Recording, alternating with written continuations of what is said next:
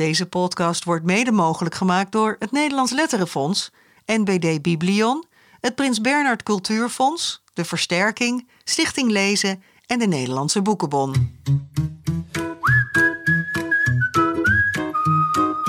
Dit is de grote vriendelijke update met Jaap Frieso en Bas Maliepaard, een onderdeel van de grote vriendelijke podcast.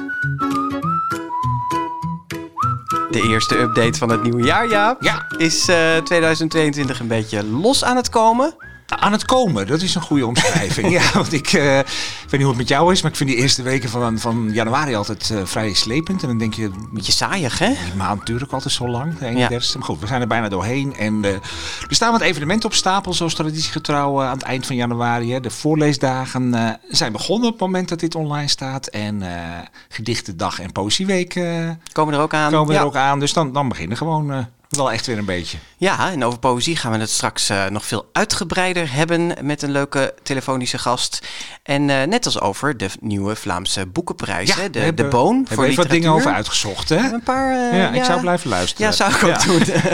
en er is aan het eind een gloedje nieuwe rubriek. Nou, dat is nog veel meer om, reden om te blijven luisteren. Die, die, maar dan moet je helemaal tot het eind luisteren. ja, dan moet je echt helemaal, helemaal af, dat doet iedereen natuurlijk wel. Hè? Hey, even over die nationale voorleesdagen. Die, die zijn dan nu begonnen. Worden voor de negentiende keer gehouden.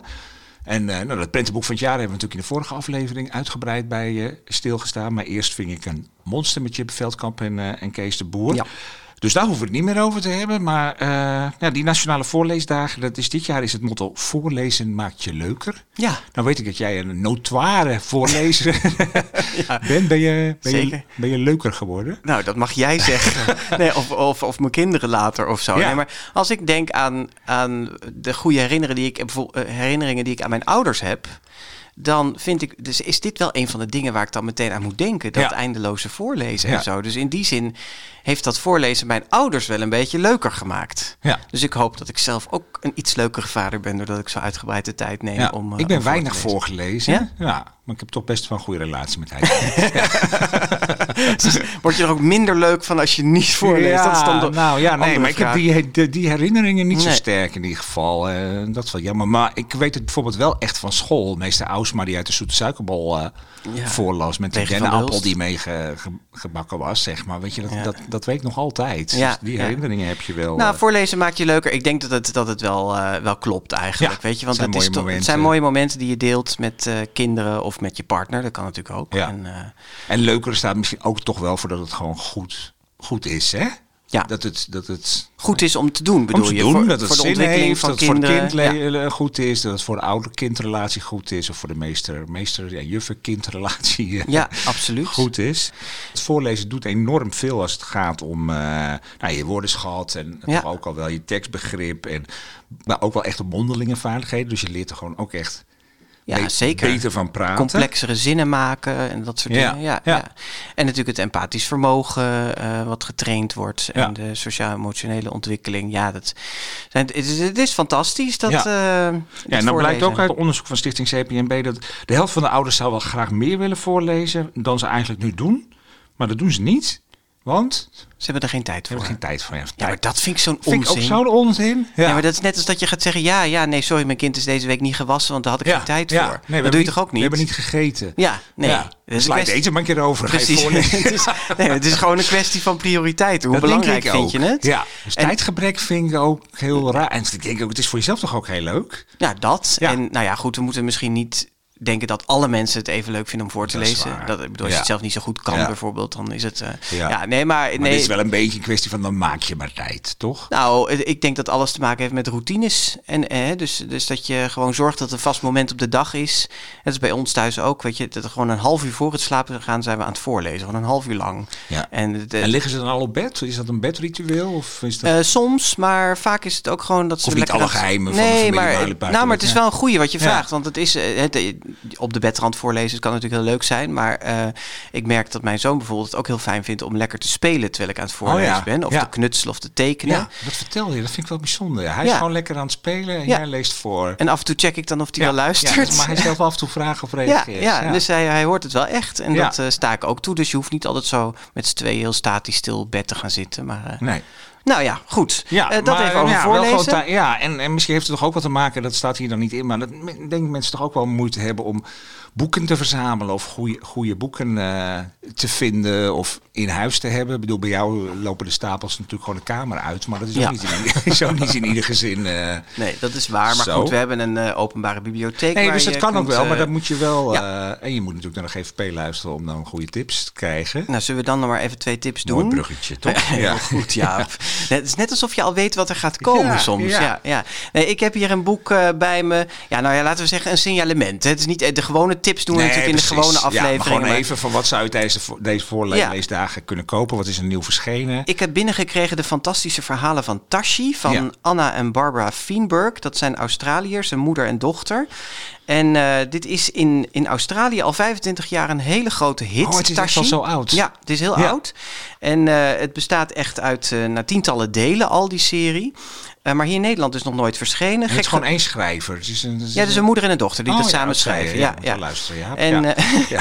eh, gek genoeg is er wel een, een animatieserie die ervan gemaakt is, wel in Nederland al op Videoland te zien geweest. Maar dit is dus een boekvorm nog nooit in Nederland verschenen. En het valt meteen op omdat er zo ontzettend veel potloodtekeningen in staan. Echt meerdere per spread, per dubbele bladzijde. En ook soms pagina vullend en zo. Dus het is heel, eh, in die zin heel eh, lekker gevuld eh, en Wie is afwisselend. Tashi? Tashi is een, ja, een soort dwergachtig wezentje. Ah. Al al is, ja, is het discutabel, is het, zijn, is het een muts of is het zijn haar wat zo omhoog Oh, staat ik in een punt? denken muts. Ja, ja, maar- en ik, ik, de- op latere tekeningen denk je, oh nee, het is toch zijn haar wat is in Ah, een soort grote Ja. puntkrul Een zit. soort dwer- kruising tussen een kabouter, een dwerg. Ja, zoiets. Ja. Of gewoon een, fantasiewezentje. Wezentje, Ja. ja. nou ja, goed. Het gaat eigenlijk over Tim, een gewone jongen. En eh, die heeft een bijzondere vriend. En dat is Tashi. Ah, ja. En het wordt eigenlijk niet helemaal duidelijk van... eh, bestaat die nou echt, die Tashi? Of verzint die Tim die, dat? En die Tashi die ver- ver- vertelt hem allerlei fantastische avonturen... die hij meemaakt met reuzen, draken, eh, witte tijgers. Het, het wortelt ook echt in allerlei eh, ja, volksvertellingen en sprookjes... van over de hele wereld eigenlijk. Figuren uit Duitsland en één nacht komen erin voor. De flessengeest en... en nou, ja, die witte tijgers uit Aziatische Ja. verhalen. Dus het, het- ja, het is heel eh, breed. Maar ja, en het wordt ook echt een beetje op zo'n eh, associatieve manier verteld. Een beetje zoals kinderen dat kunnen, met veel overdrijvingen en toevalligheden en noem maar op. Maar het is wel ook heel spannend en, en grappig. Dus ja, Ja. Ik vind het wel leuk dat iets te- van denkt van hoe is dat dan gegaan? Dat dit al zo lang verschijnt in Australië. En Ja. Is, er dan iemand van uitgeverij in Australië op vakantie geweest? Of, eh, Ja, en kijk, met nieuwe boeken kun je dat voorstellen, hè? Dat, Ja, dat, maar dit ja. is dan een soort ontdekking. eh. Nou ja, je hebt soms natuurlijk dat er van die fondsen zijn. Hè, in, zoals in Nederland het Nederlands Letterenfonds. Ja. Wat er dan voor ijvert om Nederlandse boeken in het buitenland uitgegeven ja. te krijgen. En ja, dat en kan wij brengen Paul Biegel ook nog wel eens onder de aandacht in het buitenland. Dat Ja. kan ook best voor oude boeken gelden. Zeker, ja. zeker. Nee, maar dit zijn dus eh, de eerste drie delen, geloof ik, van de serie... die meteen gebundeld zijn in een mooi eh, voorleesboek... in vertaling van Daan Remmertse Vries... die dat ook natuurlijk Oh, fantastisch ja. kan. Ja. Ik Dus, heb nog niet eh, gelezen, maar het maakt nee. nieuwsgierig. Nou, Ja. ga het eens lezen. Ga het eens voorlezen. Ja, nou, en ik heb iets heel origineels meegenomen. Eh, wel een gloednieuw boek. Ja. Ik vind het een prachtig uitzien. Het mooiste van Annie M.G. Schmid. Verhalen en gedichten om voor te lezen. En toen ik dat vanmiddag zei, zei jij moet dat nou Annie M.G. Schmid. lezen. dat kent iedereen Nou, dit toch? boek had ik dus nog niet gezien. kent dus- iedereen toch al. En Ja. eh, dat is natuurlijk ook zo. Maar ik denk wel, als het over voorlezen gaat, denk ik ook altijd wel meteen aan Annie M. G. Schmid. Weet je, dat is Ja. gewoon in Nederland is Annie M. G. Voorlezen is Annie M. G. Schmid. En het kan niet zo zijn dat er een kind bestaat dat niet uit Annie M. G. Schmid is voorgelezen. Nou ja, als je dan leuke gedichten en verhalen en weer eens op een rijtje wil hebben, dan is dit een mooi boek. Eh, omdat uit alles er wel iets in staat. Weet je, Otje, uh, Jip en Janneke, nou ja, noem ze allemaal maar op. Ja. Eh, alles staat erin en ook gewoon de leuke Pippeloentje eh, eh, verzen en eh, ook wat nieuwe, en maar ook nieuwe illustraties. En dat vind ik ook wel echt leuk. Weet Ja, je, ik wou zeggen, nieuwe teksten, dat is niet meer mogelijk. Nee, maar, maar, het is een mix van de oude illustraties tussen dingen van Carl Hollander en natuurlijk heel veel Westdorp. Maar ook echt, er zijn ook speciaal voor dit boek illustraties gemaakt. Dus onder andere Marieke van Ditshuis, Yvonne Jachtenberg, Milje Praagman. nou ja, oh, dus echt meer een beetje de nieuwere lichting. Nieuwe lichting ja. en, en veel oude ook. En is gewoon zo'n fijn boek. Ik, de, hè, dat is verder niet, maar... Toegegeven, Jaap, het ja, ziet er ik kwam mooi het verhaal uit. over Reus Borremans tegen. Ja, Ken, kende, ik, kende ik niet. Nee, ken ik ook Nee, niet. Nee. oh, daar heb ik dan wel zin in. Die woont in het stadje Tidderadeel. Nou, Nou, toch kijk. hartstikke leuk. Zou het Friesland zijn? ja, precies. Dus eh, nee, dat is verschenen bij Querido en ook een eh, prachtig boek voor de voorlees.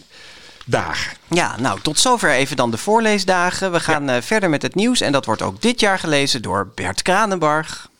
Het grote vriendelijke kinderboekennieuws van januari 2022. Tijdens een live-uitzending op de Vlaamse radio zijn de vijf genomineerde kinderboeken voor de Boon Literatuurprijs bekendgemaakt. De onderscheiding wordt op 24 maart voor het eerst uitgereikt. Anna Woltz maakt kans met De Tunnel. Jorik Goldewijk en Yvonne Lassette met Films die nergens draaien. Ook genomineerd zijn Lennox en de Gouden Sikkel van het trio Zinzi Zevenbergen, Brian Elstak en Hedy Chin. En Schaduw van Toet van Lida Dijkstra en Jenny Villa. Pieter Goudenseboos is met een zee van liefde de enige Belgische kanshebber. Er is maar één Belg in de top 10. Dat is toch heel opvallend. Die zit bij de, bij de kinder, bij de, jeugd, ja, ja, ja, kinder- en jeugdliteratuur. Uh, en ik ben daar heel blij mee, maar uh, de achtergrond van de auteur is, was geen criterium. Wij, het was niet de bedoeling om een, uh, een evenwicht te hebben tussen MVX, Vlaanderen, Nederland, fictie, non-fictie. Want ook bij kinder- en jeugdliteratuur heb je fictie en non-fictie of uitgeverijen. Daar hebben, daar hebben wij nooit, ik heb daar nooit naar gekeken. Enkel de boeken. Waar komt dat van? Wie heeft dat geschreven en welke uitgever heeft dit uitgegeven? We hebben naar boeken gekeken. We hebben vijf goede boeken en daar is één boek bij van een Vlaamse auteur. De genomineerden krijgen alle 2500 euro en de winnaar van de juryprijs maar liefst 50.000 euro. Er is ook een publieksprijs van 5000 euro. Daarvoor kan tot en met 20 maart gestemd worden op deboon.be. Op 7 januari is oud-kinderboekenrecensent Selma Niewold op 68-jarige leeftijd overleden. Van 1987 tot en met 1998 besprak ze jeugdliteratuur in de Volkskrant. Daarvoor was ze recensent van De Waarheid en korte tijd van het Leids Dagblad. Na haar vertrek bij de Volkskrant zat Niewold in de redactie van het vakblad Literatuur zonder leeftijd en in diverse kinderboekenjuries en stelde ze de bundel Verhalen in Nachtblauw samen. Het Nederlands tv-programma Nieuwsuur trapt het jaar 2022 af met portretten van kinderboekenschrijvers op leeftijd die nog steeds aan het werk zijn en blijven inspireren. Harry Gele en Immer Dros zijn de eerste. Daarna volgen gesprekken met Els Pelgrom, Taejong King, Dolf Verroen en het duo Tonke Dracht en Rindert Kromhout. Immer Dros doet een opvallende ontboezeming. Ik betaal ze. Ik zei voor elk boek geef ik je 5 euro tegen mijn kleindochter. Nou, dat liep aardig op. Als ze zouden lezen? Ja, als ze het boek zouden lezen. Niet mijn boeken, gewoon boeken. In het algemeen. U kocht ze om? Ja. ja. Waarom wel een kind betalen als hij, als hij voetballen wil en naar een, een club gaat waar hij clubgeld moet betalen, weet ik het allemaal wat. En niet een kind uh, zeggen van nou als je een paar boeken leest, dan krijg je van mij uh, voor elk boek zoveel. Om voorlezen toegankelijker te maken voor nog meer mensen, brengt uitgeverij Mercis het boek Nijntje gaat logeren van Dick Bruna uit met gebarentekeningen. Deze afbeeldingen die boven de tekst staan, laten gebaren uit de Nederlandse gebarentaal zien.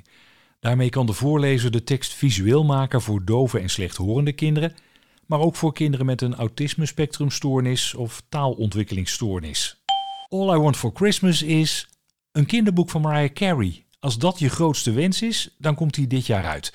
Carrie schrijft samen met Michaela Angela Davis het kerstboek The Christmas Princess met illustraties van Fuji Takashi. Het verhaal gaat over de kleine Mariah die weinig heeft en ook niet veel verlangt, behalve een vredige en liefdevolle kerst. Of het boek ook in het Nederlands zal verschijnen, is nog niet bekend. Er komt een leenrechtvergoeding voor boeken die via schoolbibliotheken worden uitgeleend. Tot nu toe kregen auteurs alleen een vergoeding voor uitleningen in de openbare bibliotheken. De protestactie van kinderboekenschrijvers, waarover je vorig jaar in de update hoorde, heeft een model opgeleverd dat een structurele oplossing moet bieden voor dit probleem. Het mooiste boekomslag van vorig jaar zit om een jeugdroman, Noem geen namen, van Astrid C. Mark Jansen maakte de cover-illustratie, Nanja Toebak het ontwerp. Van de tien keer dat boekhandelketen Libris deze verkiezing heeft georganiseerd, heeft vijf keer een kinderboek gewonnen. Streamingdienst Netflix maakt bekend dat Benedict Cumberbatch de hoofdrol gaat spelen in de verfilming van Het wonderlijke verhaal van Hendrik Meijer en zes andere verhalen van Roald Dahl. Wes Anderson doet de regie. Hij was eerder verantwoordelijk voor de verfilming van Dahls The Fantastic Mr. Fox. There were once two sisters. The older sister walked ahead of the younger one. So the younger one always knew where to go. How are you doing? Because your grandma and I have been a little worried about you. My sister is dead. There's no more music in me, no more dreams in me. I've lost the one person on earth who understood me. Op Apple TV is vanaf 11 februari de verfilming van de young adult roman De hemel begint bij je voeten van Jenny Nelson te zien, onder de titel The Sky is Everywhere. Het verhaal gaat over een meisje dat verliefd wordt op de vriend van haar overleden zus. Uitgeverij Blossom brengt later dit jaar een filmeditie van het boek uit. De serie Het geheim van, van uitgeverij Leopold, bestaat 20 jaar. In 2002 kwam het eerste deel uit, Het geheim van Zwarte Oog van Rindert Kromhout. Daarna volgden er nog 100 titels van verschillende schrijvers. Deel 102 verschijnt komende zomer. Omdat het 50 jaar geleden is dat Godfried Bomans is overleden, verschijnen er twee bijzondere uitgaven. In maart komt De Gierige Koning uit, een volgens de uitgever nog niet eerder gepubliceerd sprookje van Bomans, met illustraties van Tae King. Uitgeverij Hoogland en Van Klaveren brengt een bijzondere box op de markt onder de titel De Verliefde Zebra, met zes kinderboekjes die Bomans in 1953 en 1954 schreef, voorzien van de originele tekeningen. Bert Kranenbarg, toch best weer veel nieuws. eh, Zo. En ook wat dingen om over na te praten. We hebben het goed bij elkaar Ja, geschraapt. toch weer? Ja. In de kale januari Ik denk altijd, maand. er is niks, maar dan valt het toch weer heel erg eh, mee. Ja, en het begon natuurlijk heel mooi het jaar met die nieuwsuur... eh, reportages, hè? Ja, Ja, ja. ik weet nog, jouw hebt op een avond, hè, dat is straks een nieuwsuur. Dat was eigenlijk helemaal niets bekend. Ik zag het ook echt als een soort verrassing. We wisten dat er iets bij Tonken was opgenomen, maar dat het zo'n serie was eh, van oude knasse knarren, zeg maar. Krasse Krasse knarren, ja. dat, dat, eh, dat wisten we niet, Nee. was, eh, leuk, hè? Een grote verrassing, inderdaad. Ja, Ja. ik vond het een mooie serie. Het was niet inhoudelijk niet heel diepgaand als het om hun schrijverschap ging of zo, maar meer om aan te geven van hè, deze mensen. Die leven allemaal nog en die zijn allemaal nog bezig. Ja. En ze maken nog steeds mooie dingen. En, En ze zijn zo leuk. Ja. Want dat was gewoon, dat, het was heel sprankelijk. Dat sprak er echt uit. En ik heb veel op social media zitten kijken. En er werd ontzettend positief op gereageerd. Het was echt gewoon leuk. Het was natuurlijk ook weer in die nare eerste week van januari en corona. En wat een leuke Leuke mensen zijn ja, dat, Het ja. begon fantastisch met Immert Ros. En Wisten wij natuurlijk al lang. ja, dat hij al lang. Ja, ja, maar dat, is, dat, is- dat vond ik echt heel opvallend. Maar je zag die presentatoren van Nieuwsuur ook zo nagenietend ja. kijken. Ja, Als- dit, was echt, dit was gewoon echt fijn. En eh, ja, het was zo in die zin ook wel, vond ik, een ja, zo'n mooi eerbetoon voor wat voor goede Ja. kinderboekenschrijvers. We hebben echt gewoon hele grappige dingen. Weet je, Harry Gele die dan een beetje zit eh, na te doen hoe die vroeger werd voorgelezen in zo'n jabbertaaltje. Ja, ja, Ja, en wat Emma net zei, betaal jij je kinderen later? Als boek- Nee, ik vertik het. Ja, maar dat is toch fantastisch. Ik vond dat soort ontmoetingen heel, Ja, eh, dat was heel leuk. mooi. Ja, en Els Belgrom toch ook weer eens zo... eh, Ja, die had ook nog zien. een mooie uitspraak. Hè? Van een mooi verhaal is voor wie het hebben wil. Ja, want ze keek ook echt interviewen zo aan die...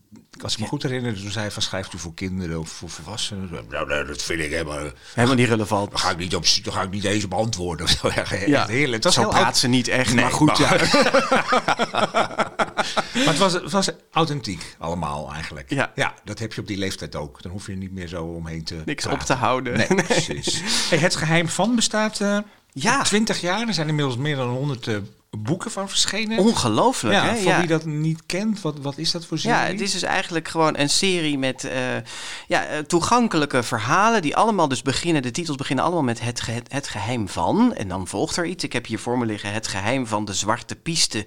Door Gerard van Gemert. Dat is toevallig ook degene die de meeste bijdrage aan de serie heeft geleverd. Die heeft tien delen geschreven. Het wordt elke keer door andere schrijvers geschreven. Er zitten ook groot, echt grote namen tussen. Anna Woltz, Rindert Kromhout, Martina Letterie, Hans Kuiper, Ar- Erna Sassen. En eh, ja, het is eigenlijk bedoeld, die serie. eh, het moet leuk zijn voor eh, jongens, meisjes. ehm, de, en, en eigenlijk alle genres, type verhalen moeten erin voor kunnen Ja, komen. en het geheim van is dan een soort algemene delen die er dan makkelijk op. Ja, Ja, kapstok. ja een er zit, woord. er zit Ja. gewoon altijd een geheim in. Ja. En, en het kan met sport te maken hebben. Of met nou ja, de best verkopende delen. eh, dat zijn bijvoorbeeld het geheim van de snoepfabriek. En het geheim, eh, dat is van Selma Noord en Het geheim van de stoere prinses van Anna Woltz.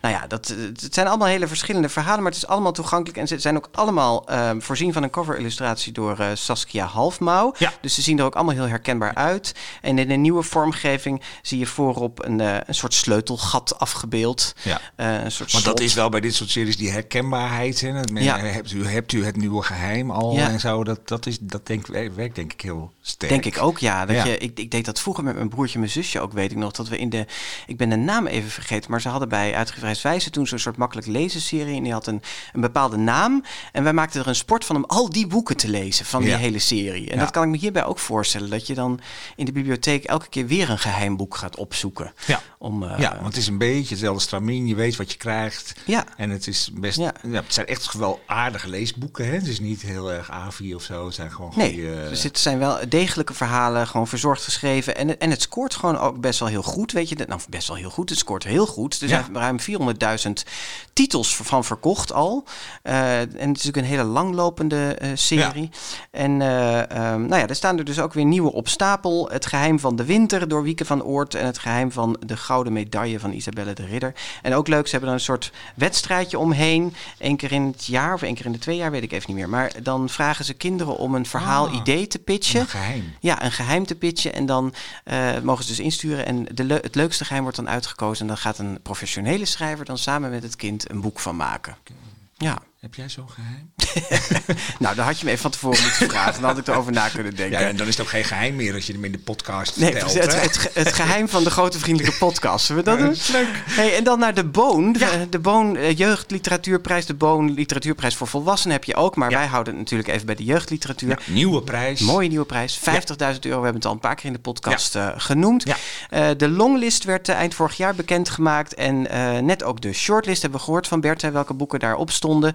Eventjes eh, het vermelden waard dat het allemaal GVP-tips waren. Ja, Dus ja, als je zaten weer goed. Ja. We zaten goed. Ja. Maar eh, ons viel wel meteen op die longlist en ook vervolgens op de shortlist natuurlijk op dat er bepaalde boeken waarvan wij hadden gedacht, die staan wel in elk geval op de longlist, dat die ontbraken. Zoals De Meisjes van Annette Schaap was misschien wel de opvallendste titel. ja, en we konden kijken, want er stond ook op de website een lijst van alle boeken die waren ingestuurd. Nou, dat is eigenlijk vrij uitzonderlijk. Hè? Dat Ja. doen de meeste prijzen niet. Dat nee, ze ik geloof bij volwassenenprijs iets normaler is begrepen. Oké. Maar bij kinderboekenprijs ken ik het eigenlijk Nee, niet. helemaal nee, niet. Dat is natuurlijk voor, voor ons, voor nerds zoals wij, is dat hartstikke leuk. Ja, om eh, sneupen. downloaden, Ja. gaan zoeken. Kijk, is kijk, het wel ingestuurd, het boek? Nou, ja, nou, wat viel ons op? dat verschillende uitgeverijen in zijn geheel ontbraken. Ja. Eh, Lemnes Kaat, geen Ja. boeken ingezonden. Eh, Hoogland en Van Klaveren niet. Van Goor en Van Holkema en Warendorf Nee. niet. Er zijn eigenlijk twee dingen aan de hand. Er zijn en boeken te laat ingestuurd, of niet op een goede manier, zoals de meisjes. eh. Ja. en, en er zijn uitgeverijen die het eigenlijk gewoon helemaal of gemist hebben of vonden dat ze niet goed op de hoogte En hoe waren kan dat dan? gesteld. Nou ja, wij hebben even gebeld natuurlijk met eh, de Boon. Hè? De organisatie? Ja, ik heb eh, de, de, de, secretaris, de directeur van, van literatuur, literatuur Vlaanderen en de secretaris van de organisatie eh, uitgebreid hierover gesproken. En die zegt. Eh, het klopt op zich wel dat uitgevers niet direct een uitnodiging hebben ontvangen. Maar er is wel enorm veel publiciteit en reuring in het vak geweest rond deze prijs. Het is ook niet zomaar een prijs. En dat klopt op zich natuurlijk wel. Hè. Er is veel, Onder andere in onze update natuurlijk. Ja. Meteen bij lancering. die luistert toch iedereen. Nee, maar ook in allerlei kranten en in dat boekenvak. Ik denk wel van ja, het is best wel gek als je er niet in het boekblad en alle vakliteratuur en zo heeft over deze prijs gewoon eh, gestaan. Alleen ja, het is misschien toch wel een klein beetje misgegaan in de communicatie. Dat geeft hij ook wel toe. Dat de uitgevers eh, nou ja, niet echt rechtstreeks erop zijn aangesproken. Dat was Dus- toch, als je toch een nieuwe prijs begint, vind ik dat wel ook wel netjes. Ik bedoel, aan de ene kant kun je zeggen, de uitgevers hebben een beetje zitten slapen. Ja. En aan de andere kant was een brief van, goh mensen, we hebben een nieuwe prijs. En eh, stuur vooral uw boeken in, was toch wel aardig geweest. Ja, nee, dus het, is, uh, het zijn wat kinderziektes ingeslopen. En hij zegt dat geldt voor meer dingen. Ook de manier waarop boeken aangemeld worden en ingestuurd. Dat is niet allemaal goed gegaan. Dus er is dus best wel veel eh, gemist. Nou ja, dat geldt ook voor de volwassen boeken. Goed, ja, in ieder geval met deadlines en dingen zijn er gewoon dingen misgegaan. Waardoor er onduidelijkheid is ontstaan. En hij nam zelf het woord eh, chaos in de hand. Dus nou ja, daar wordt beterschap voor beloofd. Er wordt... eh, Maar nog één ding, hè? want eh, in de juries waar ik in heb gezeten, de afgelopen 7, 8, 9, 10 jaar niet meer, maar ik heb bijvoorbeeld in de Gouden Griffel als jury gezeten. En daar had je, had je als jury ook altijd ja, eigenlijk het mandaat van om het beste boek van vorig jaar te bekronen. En dan ga je af op de inzendingen, maar je kunt daarnaast als jury ook altijd boeken opvragen die je mist. Ja. Is dat niet gebeurd? Ja, meneer Hermans heb ik dat gevraagd. Die zegt ja, dat, dat, dat kon. Maar Ja. het was niet helemaal duidelijk of dat ook echt is gebeurd. Dus dat weet ik niet. En ook voor welke boeken dat. Want of dat bijvoorbeeld bij de meisjes is gebeurd, daar heb ik geen helderheid over. eh, Nou ja, goed, ik heb gebeld met onder andere uitgeverij Lemniskaat en met Uniboek Spectrum, waar eh, eh, Van Goor en Van Hoekema Waandorf eh, onder vallen. En met Hoogland en Van. Ja. En daar zijn geen boeken opgevraagd door de jury. Nee.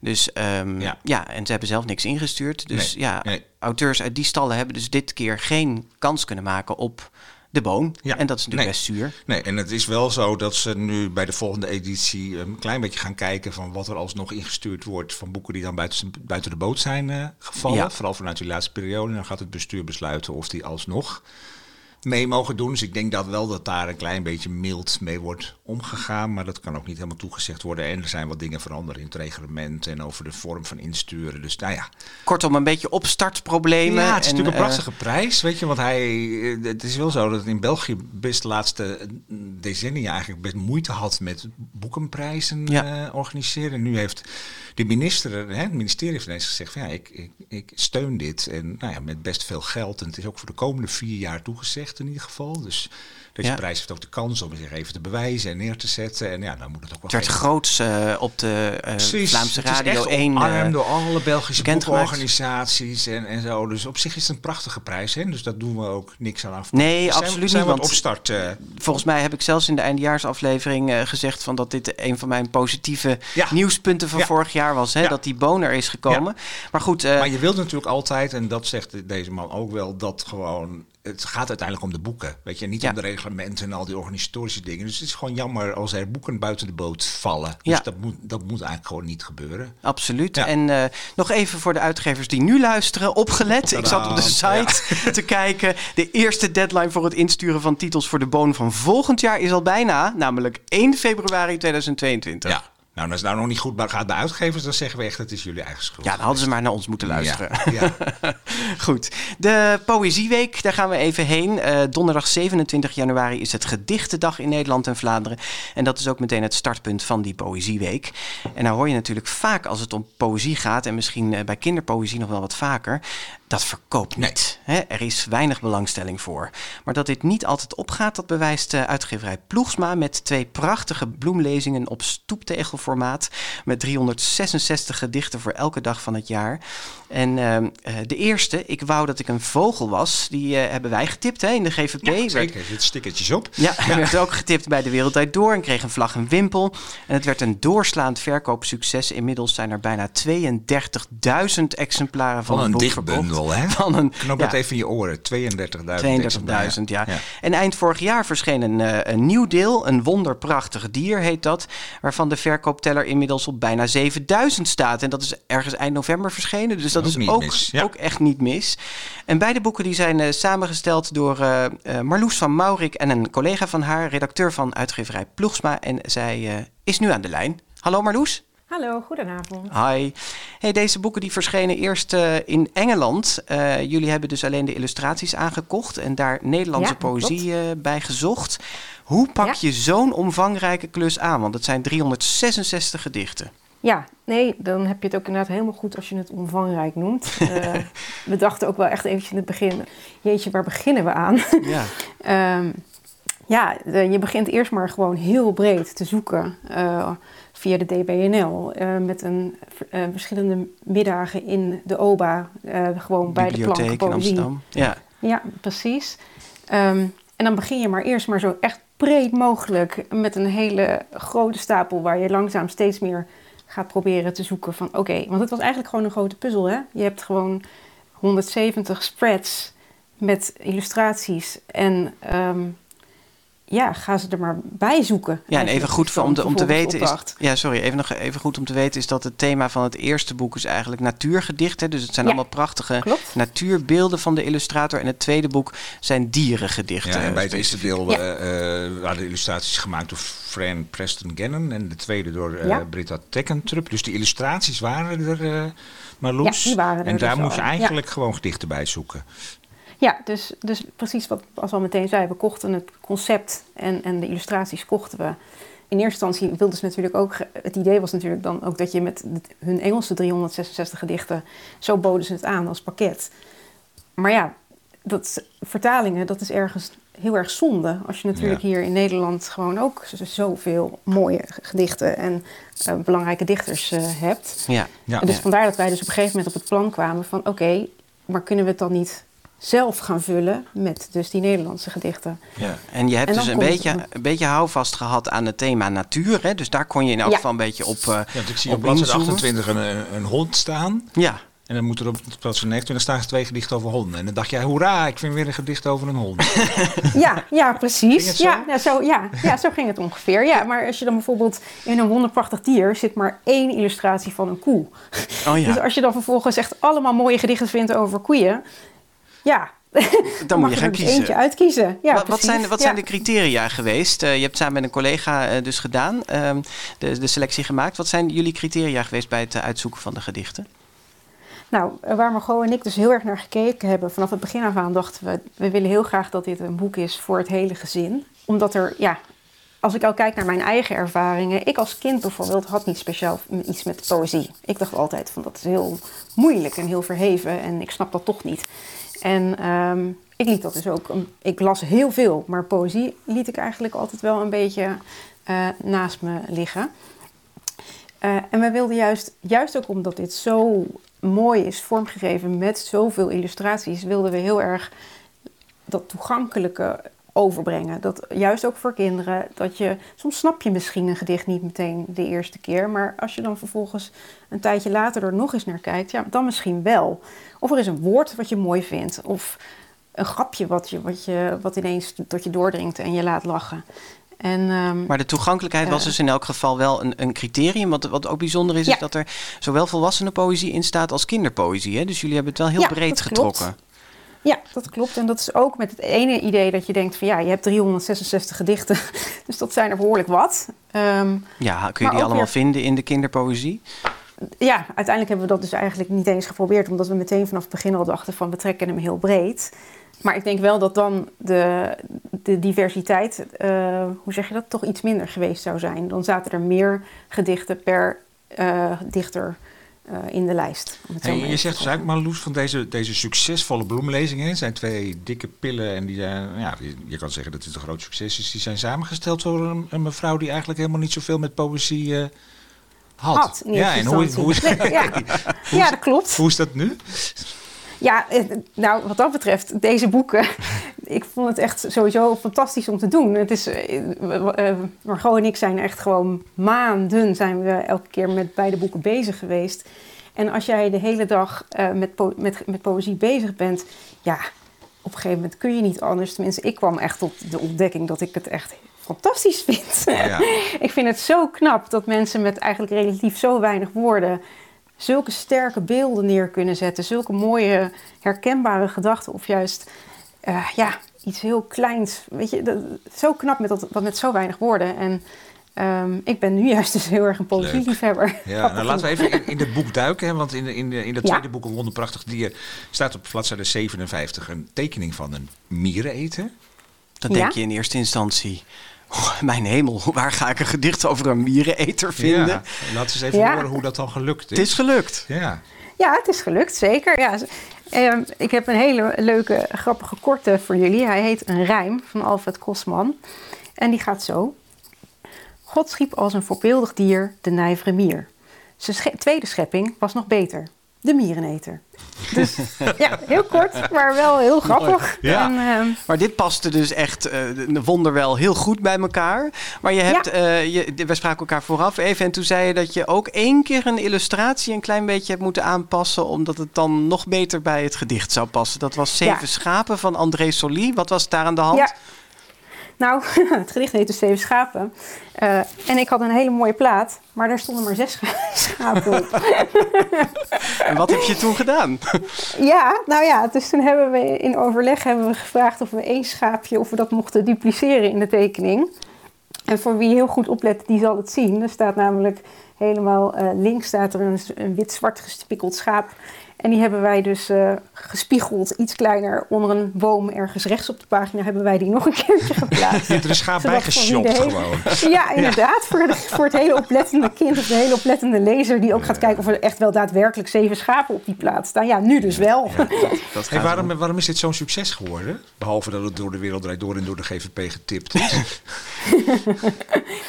ik denk dat het vooral heel erg... Uh, ook weer, zoals ik net al zei, in die toegankelijkheid zat. Het zijn prachtige illustraties. Dat is bij um, uh, Fran was dat al het geval, maar nu met Britta is dat alleen maar nog meer. Het is gewoon zo mooi hoe zij die dieren allemaal, allemaal stuk voor stuk neerzet. Het is, zoals jullie het zelf net ook al noemden, een stoeptegel. Ik, ik bedoel, het is groot formaat, dik, met linnen rug.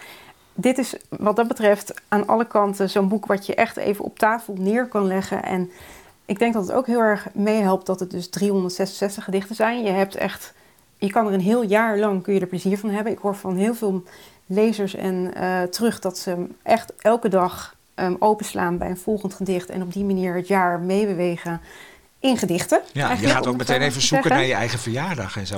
ja, precies. Ja. ja. Ja, dat is er ook heel erg leuk aan. Ja. En, en de loop van der uh, seizoenen zit er dus ook doorheen, hè? Dus, uh, ja. dat, dat ja, dus even nog terugkomend op jouw vraag van waar, waar let je dan allemaal op bij, als criterium terwijl je dus zo'n selectie maakt. Ja, we moesten dus inderdaad heel erg letten op past het bij de illustratie.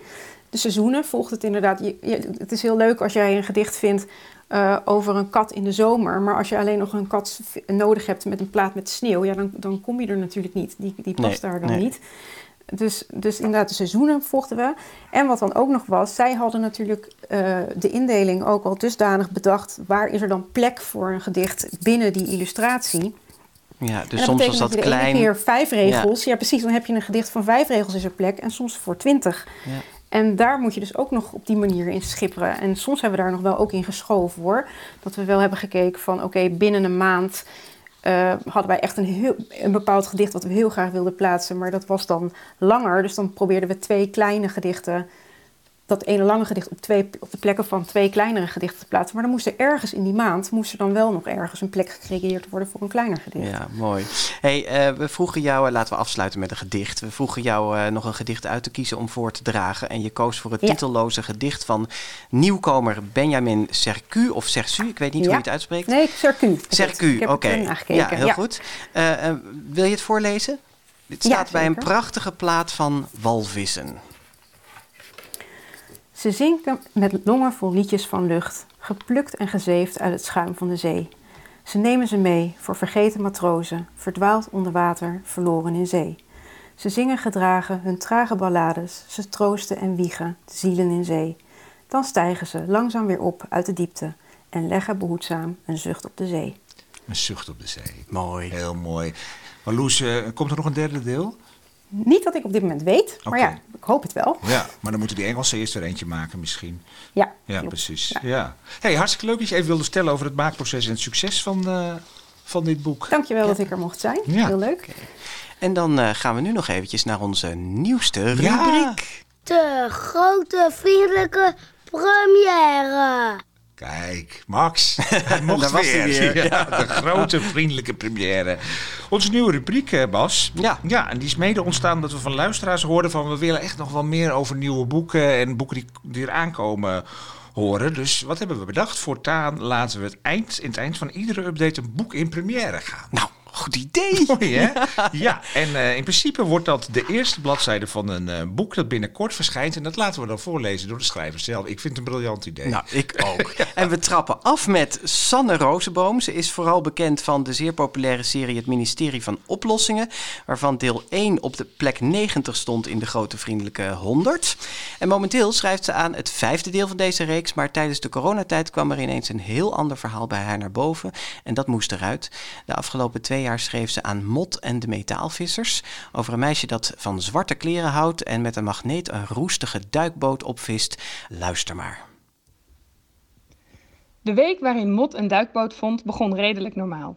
Saai zelfs. Dat was niet zo gek. Er moest nog heel wat gebeuren voordat ze haar grote vondst zou doen. Ze had nog niet eens een magneet. Mot was bezig haar kamer op te ruimen. Haar moeder hielp mee. Dat beloofde nooit veel goeds. Ze zat in kleermakerszit met een kaarsrechte rug op Mots bed en wees aan wat er allemaal weg kon. Die beer, die is lief. Hij is kapot. Mot schoof de beer snel onder haar bed. Die hele stapel shirts, dat zijn mijn lievelingsshirts. Ze zijn faal aan het worden. Je bent zelf faal aan het worden, wilde Mot zeggen. Deed ze niet. Niet alleen omdat het ruzie zou opleveren, het was ook gewoon niet waar. Haar moeder glansde, haar golvende donkere haar leek wel te schijnen, haar kleren glommen en haar glimlach straalde. Ze zitten lekker, zei Mot. Beschermend schoof ze de stapel een stukje naar achteren op de plank. We kunnen samen gaan winkelen, stelde haar moeder voor, en iets leuks kopen. Mot zuchtte. Iets leuks. In tegenstelling tot wat ze normaal droeg, zeker? Ze zag zichzelf al staan in een pashokje, terwijl haar moeder het ene na het andere kleurige, modieuze gedrocht aangaf. Ze ging voor het raam staan. Het smalle kanaal achter het huis lag roerloos in de zon. Zijn we bijna klaar, mam? Mot wilde dat de afkeurende blik van haar moeder haar spullen met rust zou laten. Haar met rust zou laten. Ze draaide zich om en keek haar kamer rond. Het is nu toch netjes? Haar moeder stond op. Nou, netjes zou ik niet zeggen, vlinder, maar het kan ermee door. De eerste bladzijde. Ja. De eerste, eerste bladzijde was dit. Ja. Uit Mot en de Metaalvissers, dus van Sanne Rozenboom. En uh, in april verschijnt dit boek bij uitgeverij Van Goor. En Sophie Pluim maakte de illustraties. En nu heb je ook een heel klein previewtje gehoord. Een previewtje, ja. een premièretje. ja, leuk toch? Ja. nou, we gaan uh, uh, uitkijken naar het uh, boek in zijn geheel. Ja, en laat ons ook weten als je dit een leuke rubriek vindt sowieso. Maar ook als je denkt van, hé, hey, er zijn boeken waar ik ook wel zo'n previewtje van zou willen ja, horen. Misschien weet je wel of je lievelingsschrijver met iets bezig is. Ja, of. Nou, en dan kunnen gaan we wij bellen en dan zeggen we, wil je al even wat voorlezen? Ja, hartstikke leuk. Nou Jaap, het zit erop. Ja. leuk, lieve luisteraars, als jullie reageren op deze update in je podcast-apps of via de social media. En je kunt ook nog steeds vriend van ons worden, grote vriendelijke vriend. Dan steun je de GVP en je krijgt zo af en toe een voordeeltje. Ga daarvoor naar vriendvandeshow.nl schuine streep de GV podcast. Ja, en we namen deze update op in de laatste week van januari, op dinsdag 25 januari om precies te zijn, in kinderboekwinkel Kiekeboek in Haarlem. En Mark Brouwer was er ook weer bij ons techniek. Techniek? Technicus? Onze technicus, dankjewel Mark. Uh, mensen, heel veel plezier tijdens de Nationale Voorleesdagen en de Poëzieweek. Gelukkig begint het leven weer een beetje. Het gaat ook allemaal weer een beetje open. Dus Ja. uh, het leven wordt alleen maar leuker. En uh, half februari zijn wij er weer met een gewone aflevering. Mooie afsluiting. Tot dan. Tot dan. Dit was de grote vriendelijke update. Heb je kinderboeken nieuws? Mail het naar info@degrotevriendelijkepodcast.nl.